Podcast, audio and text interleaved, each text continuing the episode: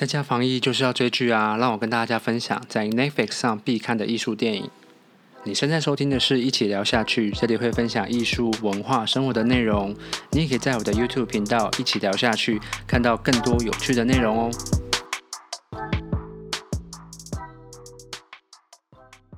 好啦，大家好，我是杰夫，欢迎来到一起聊下去。今天是这个节目第一次录影的首播。今天要跟大家分享在 Netflix 上必看的艺术电影。即使现在不能出国，也能透过电影带领我们一游欧洲的国家哦。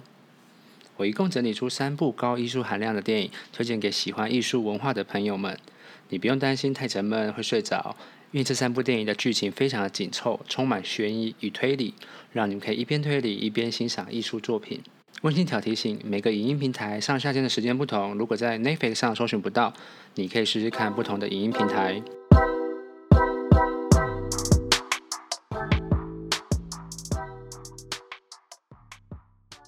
第一部电影《达文西密码》改编自美国作家丹布朗在二零零三年同名的畅销小说《达文西密码》。这部电影的卡司阵容非常的坚强，包含主演浩劫重生的汤姆汉克斯、《艾米丽异想世界》的奥黛丽杜朵，以及饰演过《X 战警》中万磁王、魔戒里甘道夫的伊恩麦克连。故事最大的核心就是以悬疑推理、惊悚的手法叙述西方世界里科学与基督教互相争斗的一个剧情。故事围绕在一名美国的符号学教授被指名去协助解密一宗非常诡异的谋杀事件，以及寻找基督教里传说中圣物圣杯的故事。原著作者丹布朗用一个虚拟的故事揭露基督教在历史上最大的骗局，包含基督教耶稣是不是神、他的妻子抹大拉的玛利亚真实身份是什么等等的内容。而在电影里面一切的解密关键都来自达文西的画作。在这部电影里，我们可以一览法国的巴黎圣母院各大教堂，你可以看到深夜的罗浮宫美术馆是什么样的样貌，你可以近距离的观看达文西最著名的蒙娜丽莎的微笑、最后的晚餐、岩窟中的圣母等等的作品，这些都是在西洋美术史里面经典必看的作品。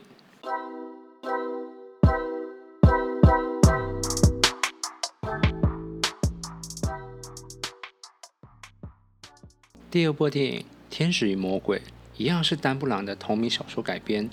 这部翻拍电影被设定为《达文西密码》的续集，主角除了是汤姆汉克斯所饰演的罗伯兰登教授之外，也加入了饰演过《拆火车》《红磨坊》的伊万麦奎格作为主要的演员之一。故事设定依旧是科学与宗教的两大矛盾问题，以罗马最崇高的天主教教宗逝世揭开故事的序幕。世界各地的神父齐聚在梵蒂冈，准备进行一场世纪的选举会议，选出新的教宗。没想到，其中四位最有声望的枢机主教却被光明会所绑架，并以四大元素火、水、土、气的形式公开处死这些候选人。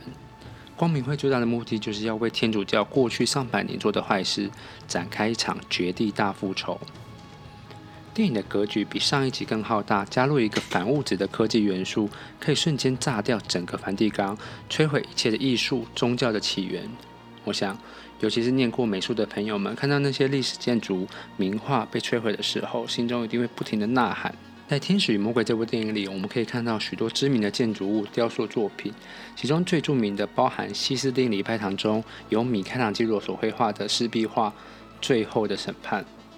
还有在文艺复兴时期的代表建筑物圣彼得大教堂，在电影里除了外观可以看到主体外，还可以看到教堂内的黄金柜，也就是圣彼得的地下陵墓。接下来我们来解析电影的四大元素，同样跟达文西列为文艺复兴三杰中的拉斐尔相提，他所设计的万神殿是旅游欧洲必去的观光景点。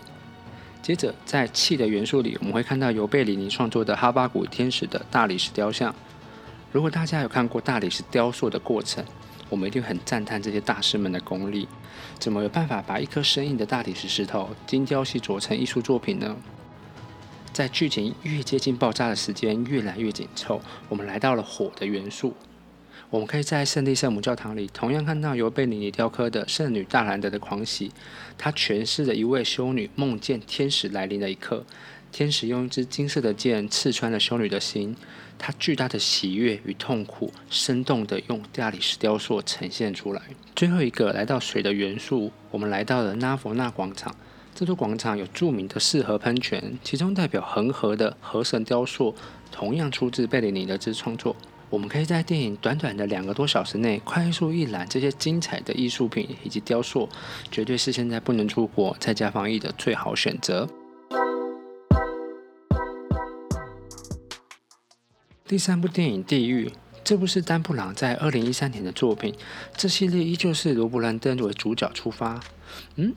怎么觉得每次有关于符号死亡的案件，都会去找他呢？莫非他跟永远长不大的男孩柯南有着一样的命运呢？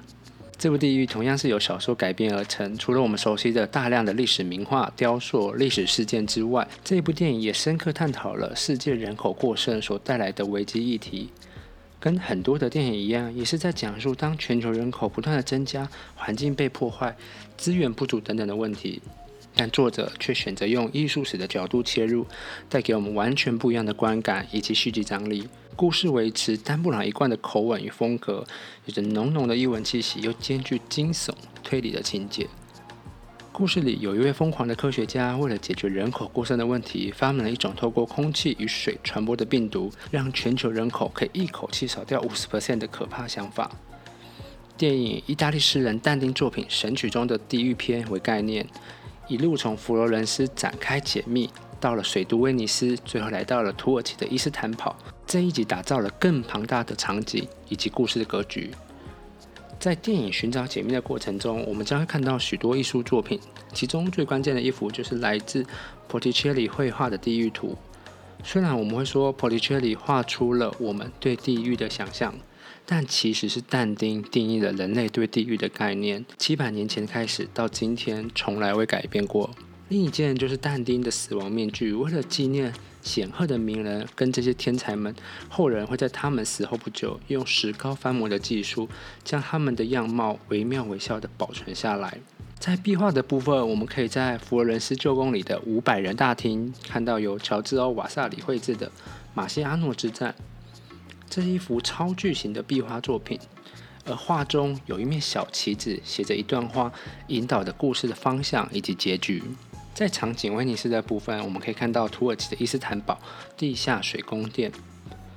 这个地下水宫殿由数百支石柱搭建而成，其中最具有特色的就是其中的两柱石柱是刻有希腊神话梅杜莎的面貌来做支撑的。梅杜莎一直以来都是象征着邪恶、诅咒的意涵。跟电影里病毒概念十分吻合。传说中看到美杜莎的眼睛就会变成石头，因此在这个宫殿里，美杜莎的脸是被倒放或者侧放在石柱下面的，就是为了避免人们看到它的时候导致自己变成石头。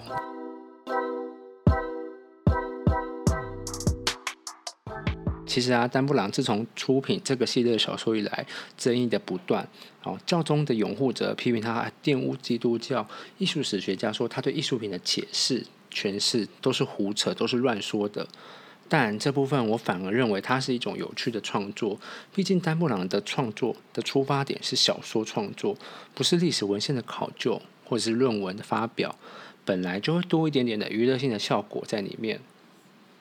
另外，很多读者或者听众都会讨论到，就是翻拍的差异性。其实小说系列改编成电影的作品非常非常的多。那最大的问题往往是小说跟电影的诠释细节的不同。小说当然可以很巨细靡遗的陈述或铺陈这些所有演绎的方式，而电影却必须在有限的时间抓紧的节奏，还要抓住观众的目光，交代整个故事的来龙去脉。其实呢，这三本小说我都有看过。虽然电影跟小说还是有一些些的差异，